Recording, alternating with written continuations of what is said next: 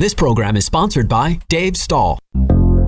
It's time to get educated on your Second Amendment right. It's time to get locked and loaded with 2 full hours of Gun Sports Radio.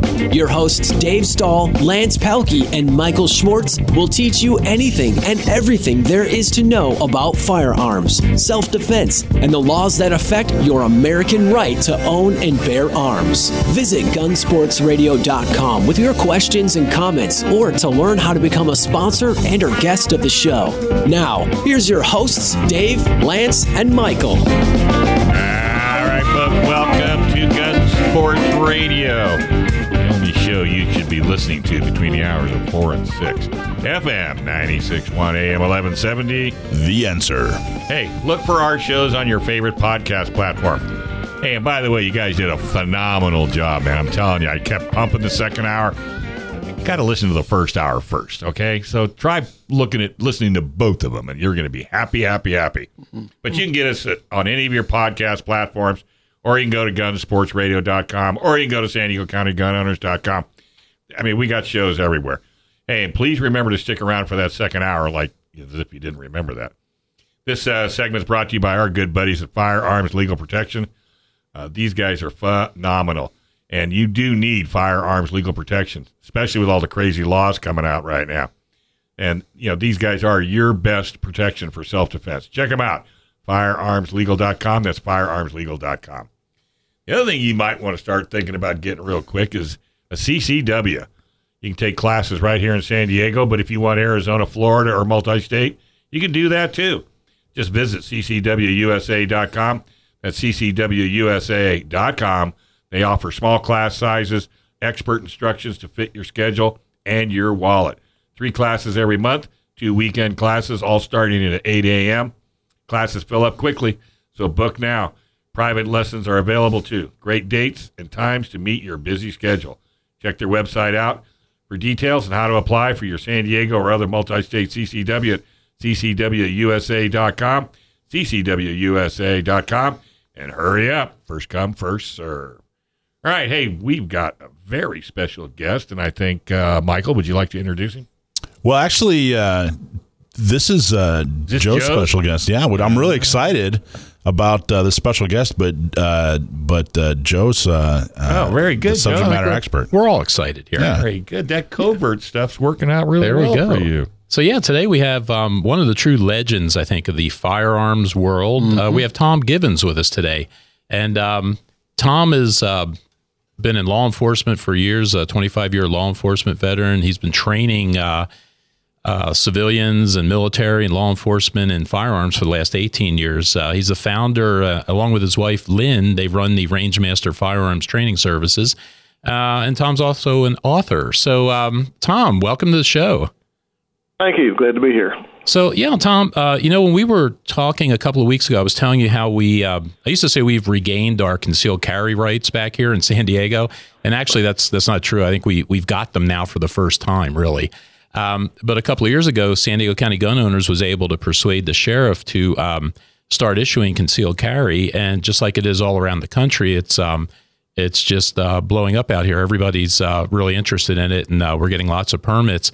And I was talking to you about your book that you wrote, The Concealed Carry Class, which I read a couple of months ago.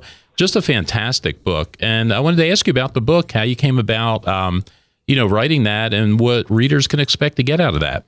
Okay. Well, actually, I started teaching part-time in 1975 and full-time since 1996. So I've had an awful lot of exposure to people getting training here, and I see a lot of the same deficiencies throughout the years of people not really understanding what's involved. I think we tell people who haven't had any training, you don't know what you don't know. So they really don't have a clue. So we find a lot of issues with not really knowing what their legal rights are, not knowing what their legal responsibilities are, what they can do, what they can't do.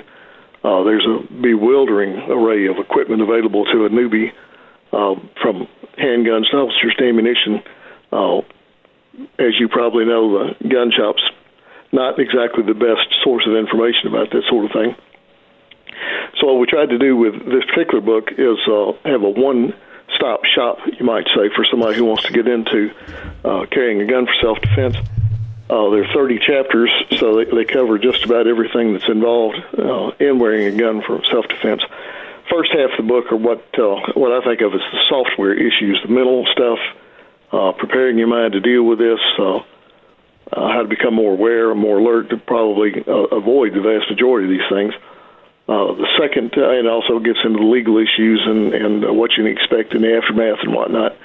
The second half, what I think of as the hardware issues, where we get into the guns and the holsters and the ammunition and shooting technique and so forth. So the idea was to put in one place the information that somebody would need to actually get a good start in this, not have to reinvent the wheel several times, not buy a bunch of crap equipment that they have to wind up replacing. If you buy the right stuff the first time around, you'll not only save a great deal of money, you'll perform a lot better and progress a lot quicker than somebody that has to go the typical route and kind of feel around the dark and make their way through this without guidance. Hey, Tom, so 45 years of training, and that's amazing, and you're truly one of the leaders in the nation. I can't tell you how much I appreciate the role you play. But in 45 years of training, how much I've seen things change just in the last 10, 20 years. How much have things changed as far as carrying concealed or carrying a firearm for protection in 45 years, from day one to now? What are a couple of the major changes you've noticed and seen? How many hours? Do we have? You pick like one or two, but I know it really it's like night and day. Honestly, Tom, I'm not even sure the four universal rules were all that standard 45 years ago, and I'm not joking. They were not. They came about. Well, actually, they came about in the late 70s. The first time that they were put out as we see them today, it was probably about the mid-70s. They've been using them pretty much unchanged since then, but that's damn near the only thing that had changed, to tell you the truth. In 1980, there were only 8 or 10 states in the whole country where you could get a permit to carry a gun. Especially in the South, the Reconstruction era, after the Civil War, is when we got all of our draconian gun control laws down here that have just now in the last couple of decades been done away with. In Tennessee, for instance, from the Civil War until the 1980s, there was no way for a private citizen to legally carry a gun, period.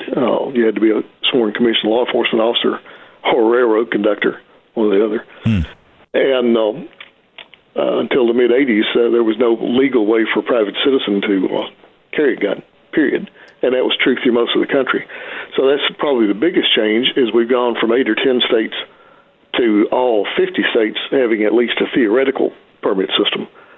And I say theoretical because places like Hawaii have a system, but nobody has one. But all 50 states, and now we're at, 16 states that allow you to carry without a permit. So there are more states now with permitless carry than there were states with permits 40 years ago. 40 years ago, if you had told me there'd be 16 states that didn't require a permit to carry a concealed gun, I thought you were crazy. And I expect actually there's a bill pending in Tennessee to add it, so that would make 17, and it's probably going to pass in some form. And to me, that's probably the biggest change. And it is a big change. I don't think people realize that in California, most I think the most people that live in California don't have access to be able to get a CCW, or it's darn near close to most. Right. But most counties do issue, and we have 58 counties out here. So most of the rural areas, and now some of the suburban, and I consider San Diego is kind of a small city, but we're kind of a suburban area mainly. But I'm not even sure. Have you heard that Orange County has gone from 1,000 to 16,000 permits, and San Diego is now issuing? Have you heard that on your side of the country? Yeah, we have. I'm still a little bit amazed at the amount of progress you made in the last couple of years. Of course, if you're in a place like Los Angeles, it's a different story, San Francisco. Yeah. But I think much of the state is probably a good bit different. When people on my side of the world think of California, of course, we always think of Los Angeles or San Francisco, and I'm sure that doesn't represent the entire state. No, and that's what happens out here, too, because we've got, I think, 3.4 million people here in San Diego County. And that's why it's such a big deal for us, being able to persuade the sheriff to start issuing down here. They still, like you're saying, have the problem in Los Angeles County and San Francisco. Those people aren't aren't issuing, but, you know, the rest of the state, not too bad. So we're making progress. Yep. And, you know, looking at your book here too, your book really does cover everything. And when we were going around, giving, CCW workshops out here, explaining to people how to go through the process and what to do. And we do about 8 of them each month, and they're just pretty much full each time. And, you know, what I tell people usually is the gun is probably the easiest part of the CCW thing. There's so many other things that you have to figure out and learn. And your book just covers all of that really well. And I wanted to ask you, what is, you know, with your experience with training people for concealed carry, what's one of the most challenging things that, new people have to deal with or have to learn with that? You know, that's a real simple one. The single hardest thing to get across to people is that nobody's going to come save them. Nobody else cares about their personal security. Nobody is physically able to come do anything about an attack while it's going on. It's simply not physically possible. And so the hardest thing is getting them to understand that they're actually responsible for their own safety. They're actually responsible for their family's safety. And that you can't hand that responsibility off to somebody else. You know, the average response time for police in this country for a priority one call is over 15 minutes. Wow. The average criminal interaction in violent crime is less than a minute. So in 14 minutes, the police are going to show up, assuming somebody calls them, and do what? They can't get in a time machine, go back 14 minutes and intervene. That's right. In my entire career, I think I intervened in about two things where I happened to be just accidentally close enough to get involved in. The rest of the time, you either proactively start a stop yourself, or you're going to take a report on something that has happened in the past. Yeah. Hey, Tom, because you're so good, we're going to have you hang on for another segment, if that's okay with you. Sure, I'll be here. Got to go pay the bills. Right here on FM 96.1, AM 1170. The Answer.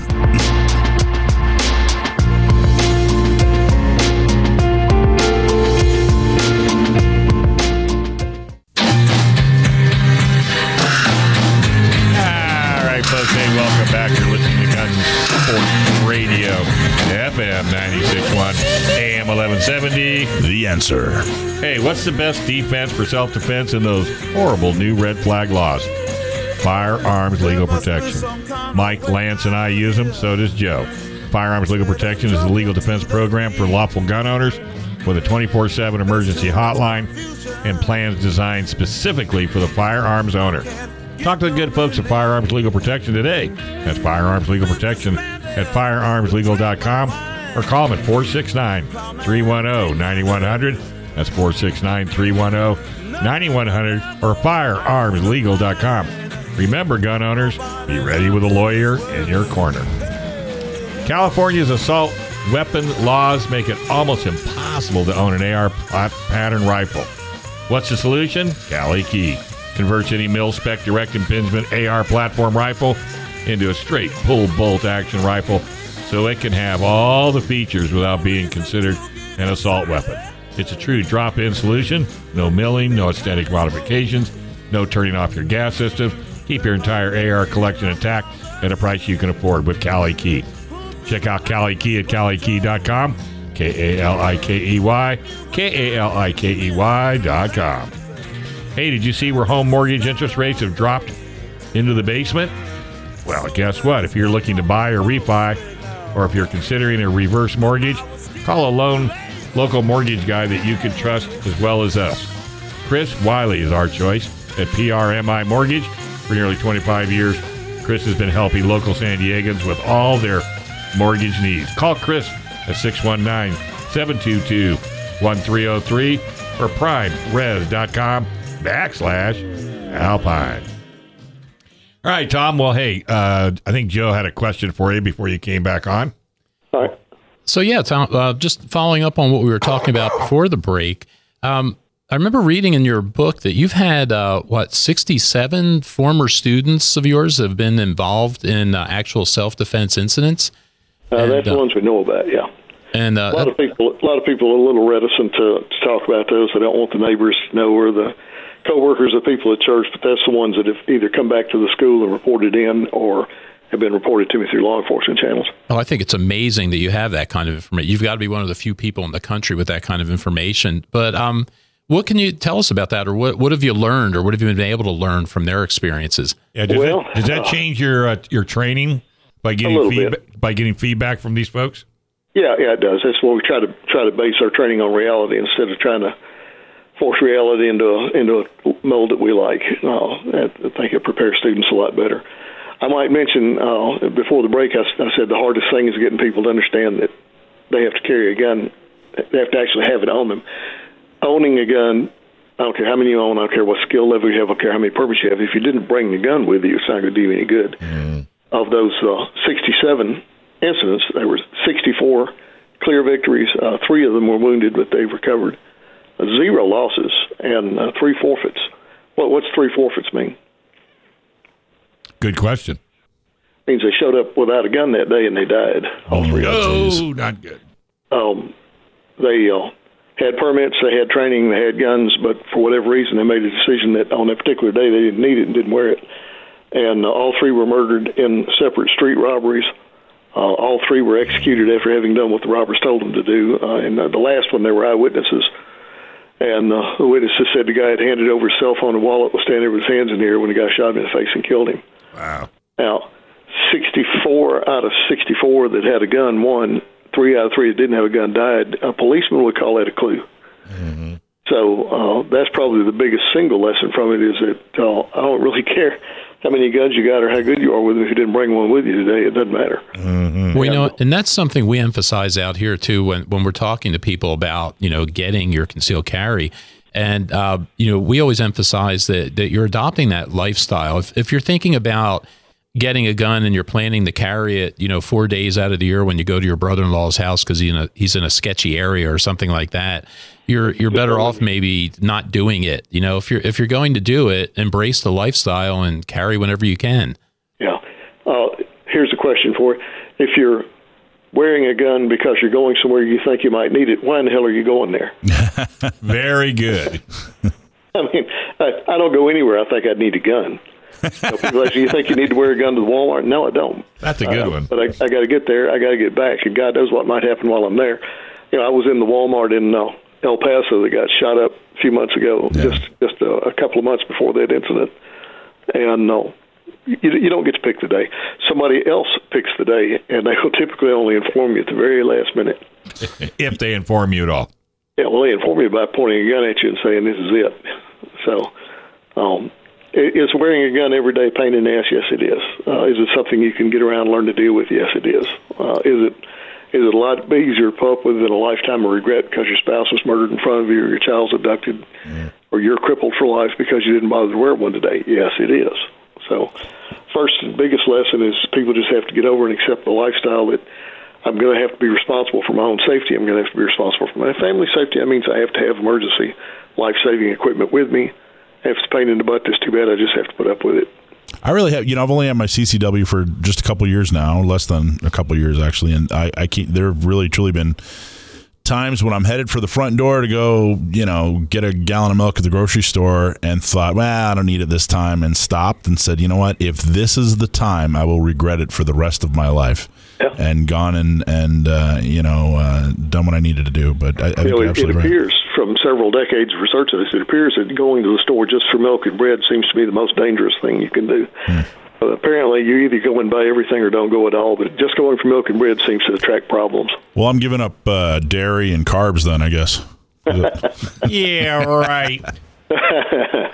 And Tom, I'm guessing most of your students that were involved in these things weren't doing anything unusual or weren't in bad parts of town at bad times or anything. They were probably just going about their normal activities. Is that right? Yeah. They were at shopping malls, convenience store, gas stations, going to the bank, coming home from work. About 10% occur in or around the home. By in or around, in means inside, around means in the front yard, in the driveway, in the garage. It's about 10% roughly. And then the other 90% are out in public doing their normal thing. Several on shopping mall parking lots with literally thousands of people present. That has nothing to do with you and a guy over here on the parking lot by the parked cars where he's robbing you or carjacking you. So All of these people are just going through their daily routine, doing normal, everyday citizen stuff. Well, you know, one of the things I like that you said, I believe this is you, speed without hits is a waste of ammo. Hits without speed is a waste of time. That's you, right? Yeah, pretty close. Now, if you're someone that's considering getting a, you know, like I said, we have a lot of new CCW folks here in San Diego. And if someone out here just got their CCW or maybe they're considering it, how much training, you know, the answer to how much training is as much as you can get and as much as you can afford.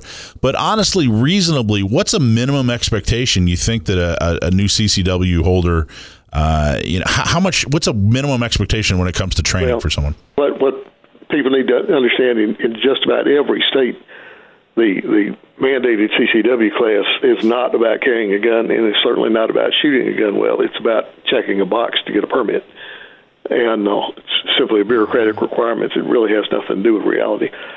So at the very least, a full 2-day, typically weekend, but not always, but a full 2-day class with a professional instructor that involves actually drawing the gun from the holster. It amazes me. In most states, your carry permit class doesn't involve drawing a gun from a holster. In fact, in some states, it's prohibited. In Tennessee, you're not allowed to teach from a holster in a permit class.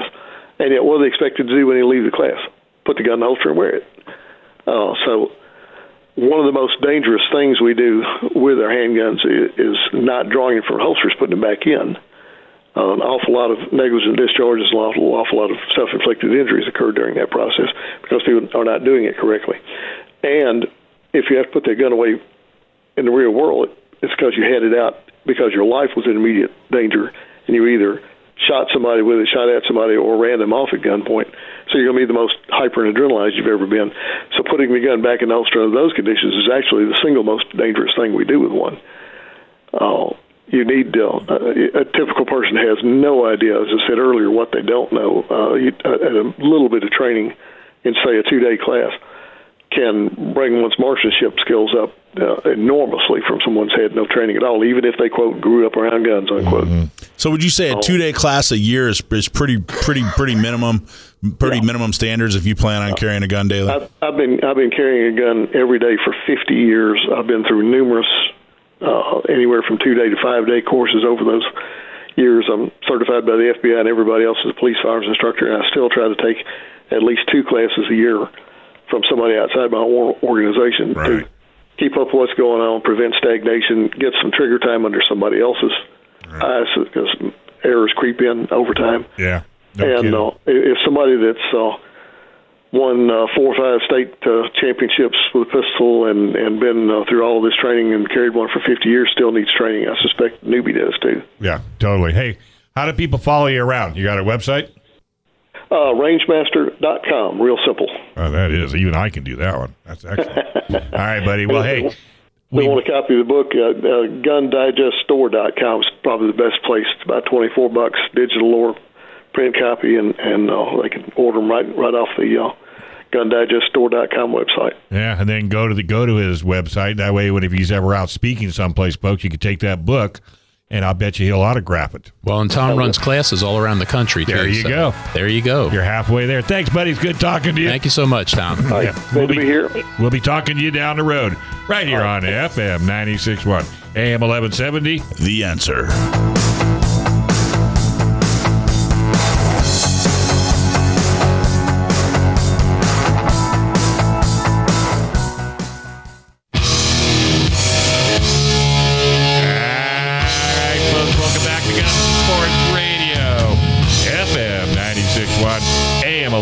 The Answer. Hey, folks, have you been to AO Sword Firearms in El Cajon? Well, I just came back from there, and let me tell you what, they got the widest selection of guns in San Diego County. There's more guns in the back room than there is in the front room. They have over 600 unique guns in stock, including, as I said, hundreds of used guns. Go see their full-service, experienced gunsmith. They can do everything from mild repairs to full custom firearms. AO Sword Firearms Store located at 929 East Main Street in the city of El Cajon. Go to their website at aosword.com or call 619-749-4867. Bill Buyer Repair AO Sword Firearms is your go-to place for all things firearms. That's aosword.com. Give them a call at 619-749-4867 and thank them for supporting Gun Sports Radio. All right, this segment is normally John Dillon, but that little lawyer is just up to his ears in lawsuits, all in our benefit. Gasky, Dillon, and Balance LLP. Go to cafirearmslaw.com or you can call John direct at 760-431-9501. Don't make a move if you're in any kind of trouble and it's gun-related until you talk to John Dillon. Trust me, you'll thank us for it in the long haul. Now that John is not calling in, Michael, you were talking off air about a Second Amendment. What was that program? Yeah, we have a seminar coming up on April 18th called How to Be a Second Amendment Activist. We've actually done this seminar a few times. We've done it in Orange County a couple times. There's one actually going on right now. We've done it in San Diego, and now we're going to do it in Riverside so that San Bernardino and Riverside can both attend. And it basically teaches you the things you need to know to be an effective activist. I was so frustrated when I would hear from some of the Second Amendment leaders who said, send emails, make phone calls. And it just felt like there had to be something more to be effective. So we put together a curriculum. It's about 5 or 6 hours worth of curriculum. Teaches you how to organize, teaches you what activism really is and means. And it teaches you actual steps to take so that you can be effective in getting the right people elected, making sure to hold them accountable, and basically do the things it takes to make sure that the Second Amendment has a voice in politics. So we're teaching that. If you want more information on it, go to San Bernardino County Gun Owners.com or sbgunowners.com, or find us on Facebook, or go to Riverside County Gun Owners.com. It's April 18th. It's a one-day course. It's less than $20 per person, and we're serving lunch. Okay, so now that you bring this up, because it's funny you should say that, because in my anger, I have been reaching out to my selected representatives. They never send nothing back to me. They never return my emails. They never do anything like that at all. So I might even take the next class you do here in San Diego. Yeah, the first thing we do is we define activism. You know, what exactly does activism mean? And it's an activity that you do that would have a direct effect on public policy. Gotcha. So a lot of people think, okay, well, I'm going to go post a meme on Facebook. Well, is that activism? Don't think so. Probably not. You know, we actually gave the example. There's a lady who has a young lady who has a an internet show, what it amounts to. And she got real famous because she graduated from college and took a graduation picture with an AR-10 strapped to her back. And people, you know, gave her a lot of attention. And now she goes to different campuses and different protests and asks questions that they can't answer. You know, some of them are pretty basic. And really what she's doing is exposing, hey, they really don't know what they're talking about. Mm-hmm. And she's frequently described as a Second Amendment activist. So we actually show that clip and say, okay, is this activism? You know, she's described as a Second Amendment activist, but is what she's doing having a direct effect on public policy? And I say in most cases, the answer is no, it's not. You know, she goes and she, you know, pokes holes in their arguments and, you know, shows they really don't know what they're talking about. They're just showing up to protest or whatever. It's kind of an emotional response. She typically just might be a debater.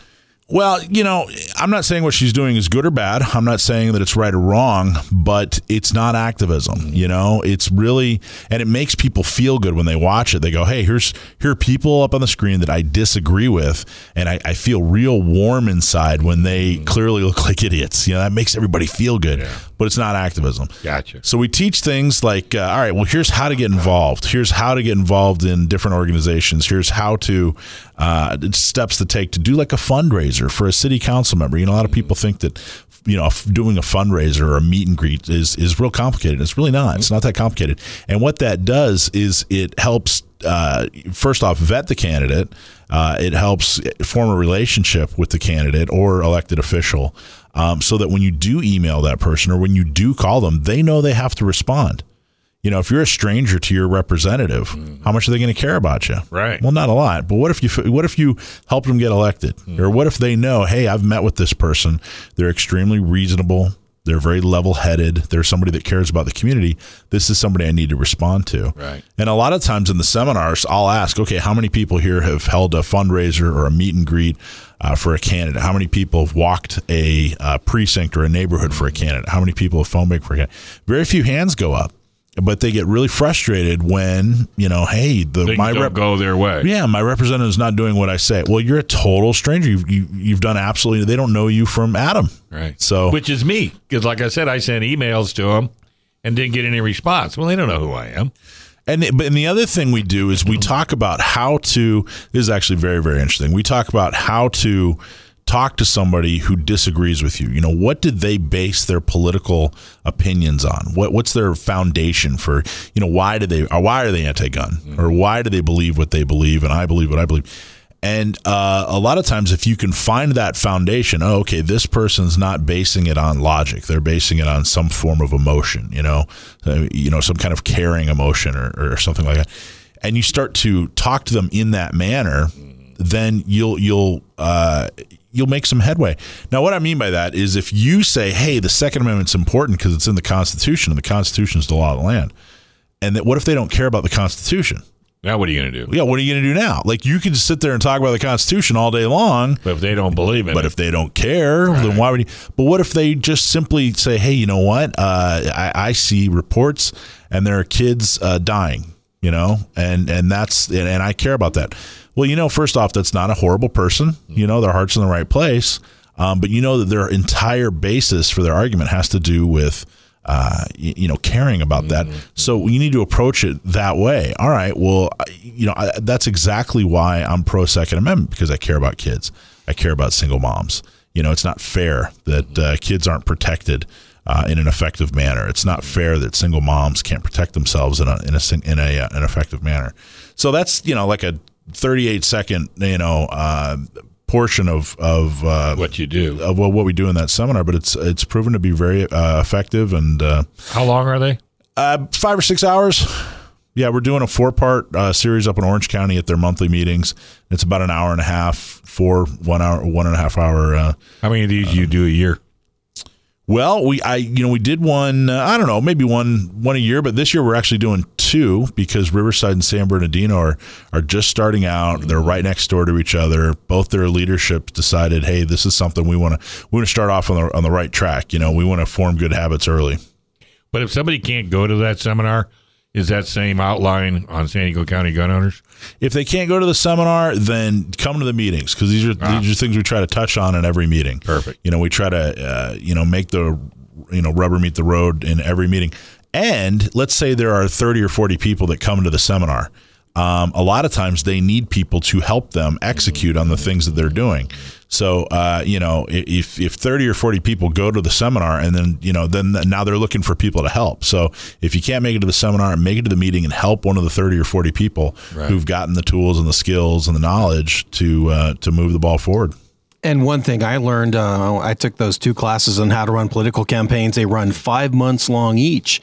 And the one thing they hammered and I on and on and on about, which is very important for all of us, and that is to arm and our elected officials, the people you believe in. If you don't stand up and help them, either right. through money, through volunteering, or putting right. a sign, or whatever the case may be, then you're going to lose your rights. Yeah. And so, to your point about activism and teaching people to go to do that and get involved, or by getting involved in the political process. And again, that's why San Diego County Gun Owners is so important, because it's an easy way to get involved with like-minded people to any degree you want to get involved, mm-hmm. but at least, join. The more number San Diego County Gun Owners has, when Mike walks into a room with a bunch of political folks, he carries a lot of power. The more we can do. And the most important thing about getting elected, a lot of people think, well, it's your viewpoint, or it's, how much money you've raised, and it's your how many times you've been on TV or whatever. The most important part of getting elected is getting people to show up to the polls, and that kind of sounds simplistic, mm-hmm. but it's something that few people really think about, you know, it doesn't matter how many people agree with you. It matters how many people show up to vote for you. Right. You know, it doesn't matter how much money you've raised. It matters if you've used that money to get people to the polls. Because a lot of people, most of the folks that are listening now are responsible voters. They go every election, you know, and they vote every single time. But it's surprising. It's really only about that describes about 1 in every 3 people. Mm. So 2/3 of Americans out there who can vote don't. Which is crazy to me. It's also interesting, too, that when someone, a political candidate, asks you for money, you should ask them, tell me exactly how many votes do you need to win? And if they can't tell you that very simple thing, don't give them any money. Yeah. They should know exactly, because they look at their district and they'll know how many people there are, but how many registered voters there are, how many registered Democrats, Republicans, Independents, whatever the case may be. Right. And they should be able to tell you exactly how many they need. And it's surprising how many can't tell you that. Yeah. Wouldn't surprise me. How many votes do you need? How much money are you going to need to raise? You know, how much money did the last person that won in that district, how much money did they raise? You know, if they don't know that number, or if their number is significantly less, you got to start to question, well, wait a minute, do you really know what you're doing?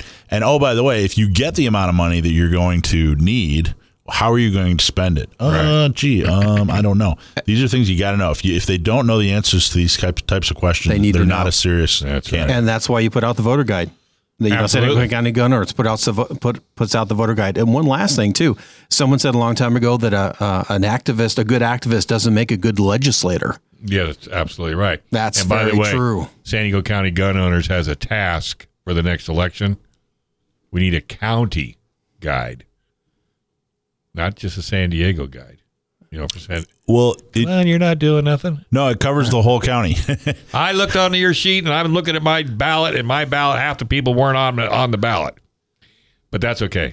I'll make you work harder. Yeah. Because you're not doing enough. Well, no, all right. We'll talk about it off air, but it's it covers the whole county. Every city, every county vote. What it doesn't count are statewide or federal, because we legally can't endorse statewide or federal. Really? Maybe that what you're talking about? That must be what it is. So assembly or state senate, we can't endorse. Gotcha. Federal, we can't endorse. And we did that on purpose, because there are a lot of really good organizations that do it. And we don't want to contradict. I mean, NRA and CRPA and Firearms Policy Coalition and Gun Owners California and Gun Owners America are doing a great job. Okay. Yeah. That's where I'll check next time.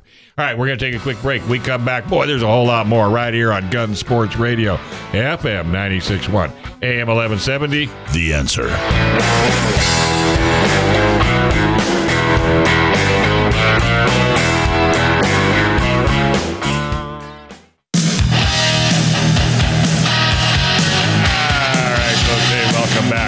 This is Gun Sports Radio, FM 96.1, AM 1170. The Answer. Hey, what's the best defense for self-defense and those horrible new red flag laws? Firearms Legal Protection. Mike, Lance, Joe, and I use them. Firearms Legal Protection is a legal defense program for lawful gun owners with a 24/7 emergency hotline and plans designed specifically for the firearms owner. Talk to the good folks at Firearms Legal Protection today.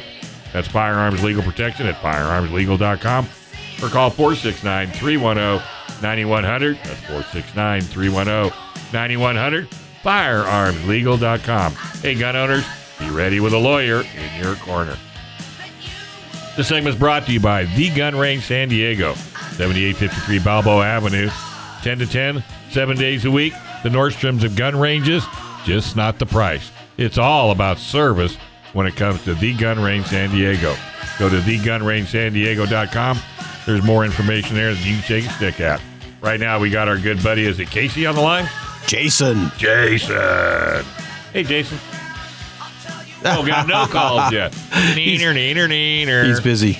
All right, Lance, just for that, it's on you. Yeah, it's on me. Well, you know, I was at the gun range San Diego yesterday. Threw a couple rounds down the range. You know, you talk about training, and so you just, you know, you just gotta. It's not like riding a bike, and you just gotta show up and do it. You know. Well, they've been really supportive of the UCSD Marksmanship Club, which formed. Cool. Yep, we take them to the range at least once a month, and that often. Yeah, well, that's great. Yeah, once a month, and is that group getting bigger and bigger? Yeah, well, I think their leadership is kind of stabilized, and what they are doing is attracting more and more students. Mm-hmm. So maybe 2/3 of the folks that show up are brand new. They've never been to an event before, and but then they have, you know, about a third of them are returning. Yeah, they just want to come and have fun, and so we try to mix it up. We make sure that, hey, if you're brand new, we're going to put you with somebody that knows you're brand new. We're going to teach you the basics. But if you've been through it once or twice or a couple times, then we'll touch up on the basics, and then we're going to give you something cool to shoot, you know. And we try to make sure everybody has a lot of fun. It's not too structured, but it's always extremely safe and a lot of fun. Well, but how cool is that? How many people would have thought that UCSD would have a shooting club? Did they come to you, or did you go to them? No, Jimmy. Jimmy is the student who came to us and said, "Hey, here's what we're looking at doing. Can you help?" And how cool! So we're trying to help in every way we can, but Jimmy's doing all the hard work. Well, like Tom Gibbons, you know, our previous guest just said, you know, it's good to go out and train. You know, and look at him. He's like one of the best trainers on the planet, and he goes out and trains with somebody different, you know, twice a year. What a really cool thing. Yeah. That's awesome. Hey, so I got a call from Recoil Magazine. Have you guys seen Recoil Magazine? Yeah. Mm-hmm. Yeah. Recoil Magazine's beautiful. It's a beautiful gun magazine. Mm-hmm. You know, the photography and it's one of those coffee table magazines. Oh yeah, it's really nice. I mean, you know, the paper stock is amazing. It's when's the last time you've seen that lately in the magazine world? Yeah, well, right? They're kind of bucking the trend of you know, print versus digital, but they do an amazing job. Heard from them. First off, they're going to come to Gun Prom. Oh, great. So we're probably going to be featured in a future Recoil. And that's on May 16th? May 16th. Go to gunprom.com. They're going to come and basically cover it. They're going to take some pictures and probably interview some folks. But they're also going to have me. They have this ongoing series where they show different people and what their everyday carry is, and then also what their nighttime, you know, their bedstand setup is. You know, they're bumping the night. I forget how they phrase it. I got it. But they basically said, all right, well, here's the parameters. Here's what we want to know. But it's the, you know, the bump in the night setup. You know, what do you carry? So I'm working on that. I might trap. I was kind of bummed to find out they don't want multiple entries, so I got to pick one of the. Well, have Lauren do one and you do the other. I was thinking about doing that. Yeah. They love a girl's perspective. Does your bump in the night setup involve a flashlight? Because I think a lot of people forget that part. Oh, no. I got one in my headboard. You're absolutely right. You have to have a flashlight. The other thing that a lot of people forget, even if they remember a flashlight, is some kind of, you got to be able to see your sights. Some kind of either glow-in-the-dark sights or a laser or something. I mean, people forget about that. They buy a stock weapon, whatever it is, and they forget that you just can't see that thing at night. Well, let me give you another thing. Shoes. You should have shoes right next to your bed, because if you ever got out, you didn't have any shoes on, running around the house with no shoes on, if he breaks glass or she breaks glass, no, you should always have shoes. Step on a Lego. Don't even start. Or a dog. Well, I'll tell you, when you do your training there, somebody, you should always try to fit in a low light or a night kind of shooting training. Because one of the things you notice, you could have your night sights that light up and you could see your sights, but if you can't see the target, the lit up sights don't help you. If you could see, a lot of times if you could see the target, you know, in a low light condition, those the tritium sights and things don't really pop out in a low gray light. So it's interesting because, you know, when you take those kind of night shooting things and things like that, you'll learn how to, you know, when you shoot, you use the flash basically to line up your next sight. But it's very interesting though, but not something you would think about. And it's funny you should say that, because I've always seen, you know, like they say, you know, you should have a really good light that, you know, you shine and then wasn't that a target back to you from the shooter?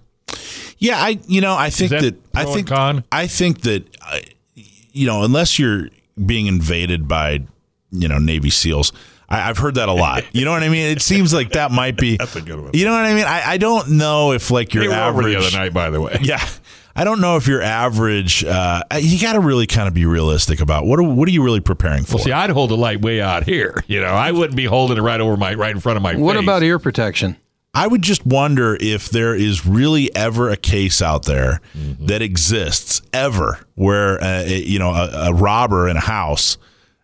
Saw somebody's light and shot them because they gave away their position. That sounds like something that happens in a battlefield, maybe, you know. But I just don't think that that's a realistic. Well, it happened on Tom Wick. Yeah, I take it back. But I did. But Joe, what you're saying, you know, years ago I went and did a low light shoot, and I always thought, well, heck, I have this huge flashlight on the end of my gun. That's what's going to light up. You know, I'm going to be able to see my sights. But no, when it's forward of your sights typically. Yeah. And therefore it casts a dark shadow on your sight. So if you don't have something that's glowing, well, and you're in the dark. That opens up another question too, because you know, having the light mounted on the handgun, which, you know, it's cool and a lot of people do that and stuff, but you know, if you're a law enforcement person where you have to go into those situations and it makes sense to do that, as a as an armed citizen though, you got to remember, if you're, you know, you don't want to be searching with that, for instance. I mean, you don't want to be pointing, because if the light's mounted on your gun, you've got to point your gun where you're looking. And, you know, unless you're pointed at something you want to be shooting, you know, it's kind of a less good thing. So what's your answer? I have a separate flashlight, but I mean, that's just my preference. I don't mount it on my gun. Well, see, that's what I would do too. I would have a separate light. That's what I do. Well, and the other thing too is, you know, as law enforcement, they're forced to go into those situations. Well, yeah. You, not necessarily. But they're wearing a flak jacket too. Yeah. You don't have one. Not that that's the answer. But shooting separately, lining up a flashlight with what you're going to shoot at takes training. Oh, yeah, of course. Well, it's not. Everything takes training. Yeah. Yeah, and that's why it's great to take those classes. Because, I discovered so many things in the night training or the night shooting classes, just different ways to hold the flashlight. Just it was a shock to me that my really cool tritium sights I couldn't see, because I could see the sight, but there's, you know, if it's black enough to see the sight, I can't see what I'm shooting at. If I could see what I'm shooting at, I probably can't see the sight. Somebody told me, I forget who it was, it might have been Bill Deasy, but did you learn you take the flashlight and you press it up against your temple of your head there? I learned about the jaw line. That was another way to do it. And it's amazingly effective. That two-handed grip, and then the one that Dave is talking about where you hold it up here, I think they called the FBI style or something like that. But there's a lot of different ways to do it, but you for sure take a class though. Yeah. It's whichever way you want to do it, take a class. It's really enlightening. And train yourself. Do any of the ranges do low light shooting? Yeah. Yeah, I know Poway's got a class. I'm pretty sure they've done some things at the Gun Range San Diego. Mm-hmm. And I bet Bill Deasy does that over at the Glock store as well. Oh yeah, of course, absolutely. So you can find it. But the key is, if you didn't listen to anything we said all day today for the first hour, train. Well, speaking of that, these two guys are going to be training next week. They're going to be up at beautiful Front Sight, right? That's right. Oh, is that next week? And I'm going to be training also, but I'll be in a.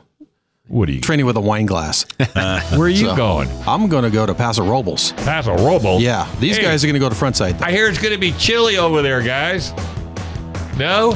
It better not be, because I'm only bringing shorts. Oh, you're serious. Your kneecaps are going to freeze. You got to train. Right here on FM 96.1, AM 1170. The Answer.